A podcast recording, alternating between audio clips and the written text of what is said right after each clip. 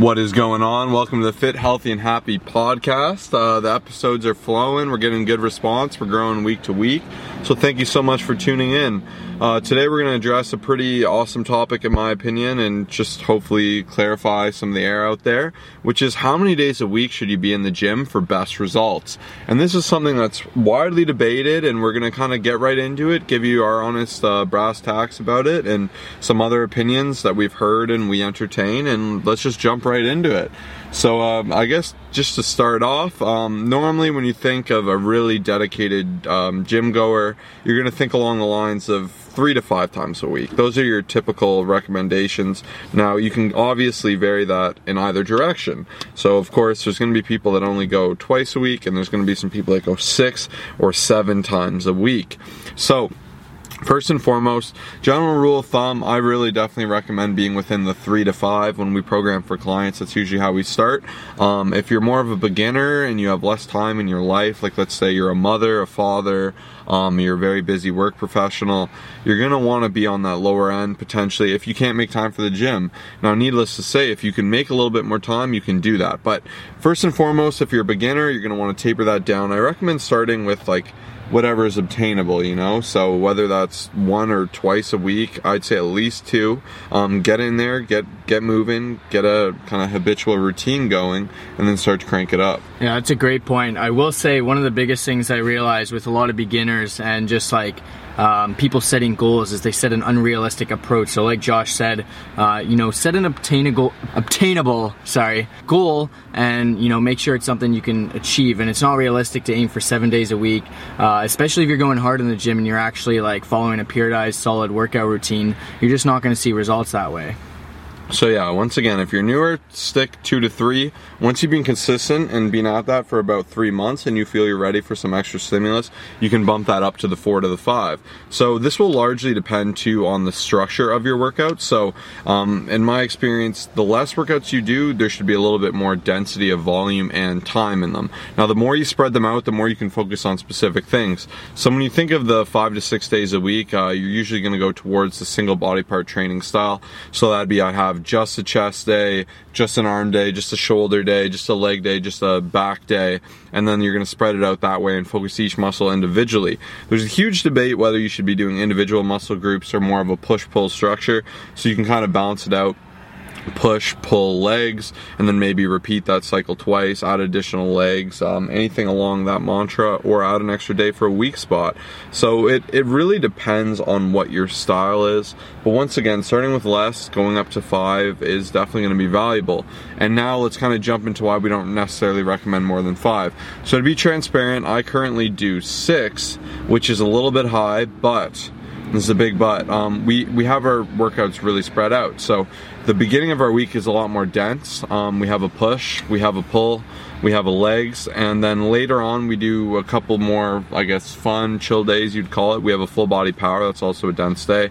But the other three are definitely a little bit more laid back. So we have an arm day, we have an ab day, and on these days there's less kind of intensity surrounded them. So an ab day is just more chill, do a little bit of cardio, do a little bit of abs. Arms is something great because you can pump it up. They're really little muscle groups, and you're not going to get a ton of actual load intensity there. You're going to get a good chunk of volume, you're going to get a lot of stimulus stimulus on that muscle group, but you can still really kind of jack them up. So that's why we do six.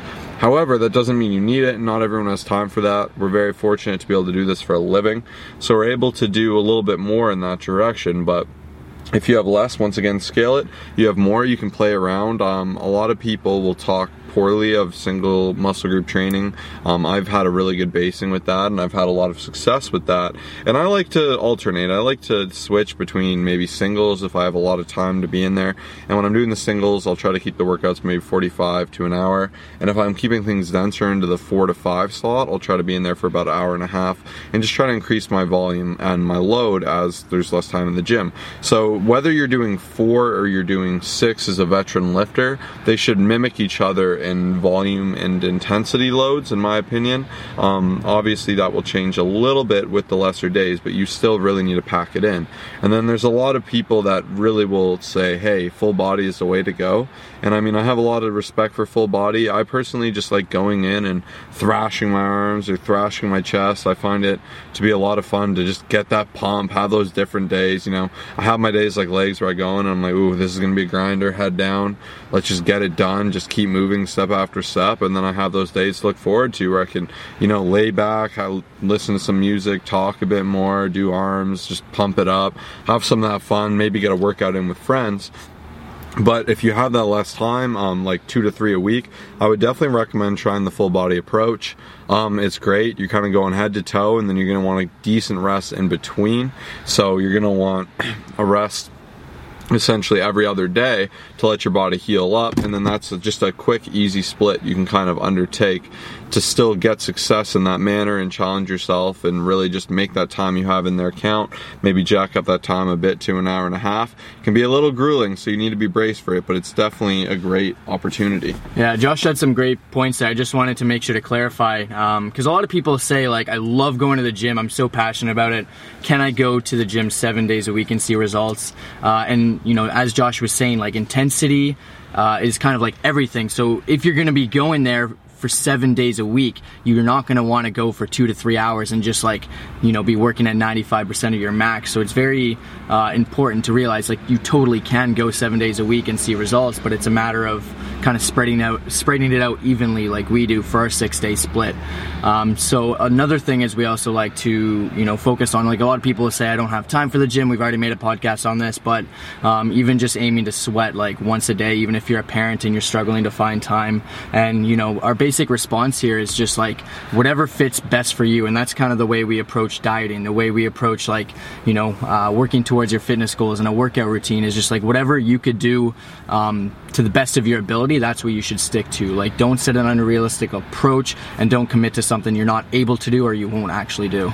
Yeah, and that's a good point because my my problem, I guess, with going seven days a week isn't so much the recovery aspect because you can periodize routines to let other muscles recover while others are working, um, but it's mainly the mental freshness, right? Like, why do companies not have people work seven days a week for 15 hours? It's just you're going to lose productivity and eventually you're going to go through the motions. So if you find you're doing five days a week and your workouts are suffering, you're maybe at a six out of ten on the scale. It might be worth exploring lessening those days, getting a little more hungry for the gym, and really making the time you have in there count.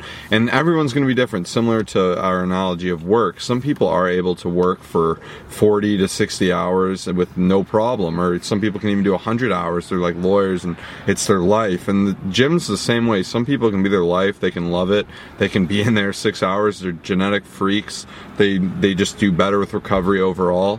Whereas other people really struggle, and each workout will be a little bit tougher. So, once again, we realize uh, hopefully you enjoy this because it's a little bit different and obviously there's no direct answer here. Um, it's what is the correct answer for you? Um, it takes a lot of exploring a lot of practice a lot of testing to really know what works best. And it's just something uh, just to input on. It's hopefully give you guys some good uh, new thoughts and ideas around this concept yeah, and uh, that's about it, guys. Thank you for asking this question. We got it through, I think, Facebook maybe or Instagram, but we've been getting a lot of questions. So if you do have any, send it over. You can message us anywhere and we'll clu- include it in the podcast. We just hit 15 reviews, so if you could just take literally five seconds, give us five stars or whatever you believe we deserve. Leave a review, write two words, and that would mean the world to us. We want 20 reviews by the end of the week. So uh, make sure to share it with a friend, and we'll see you guys in the next podcast. Peace out. Meow.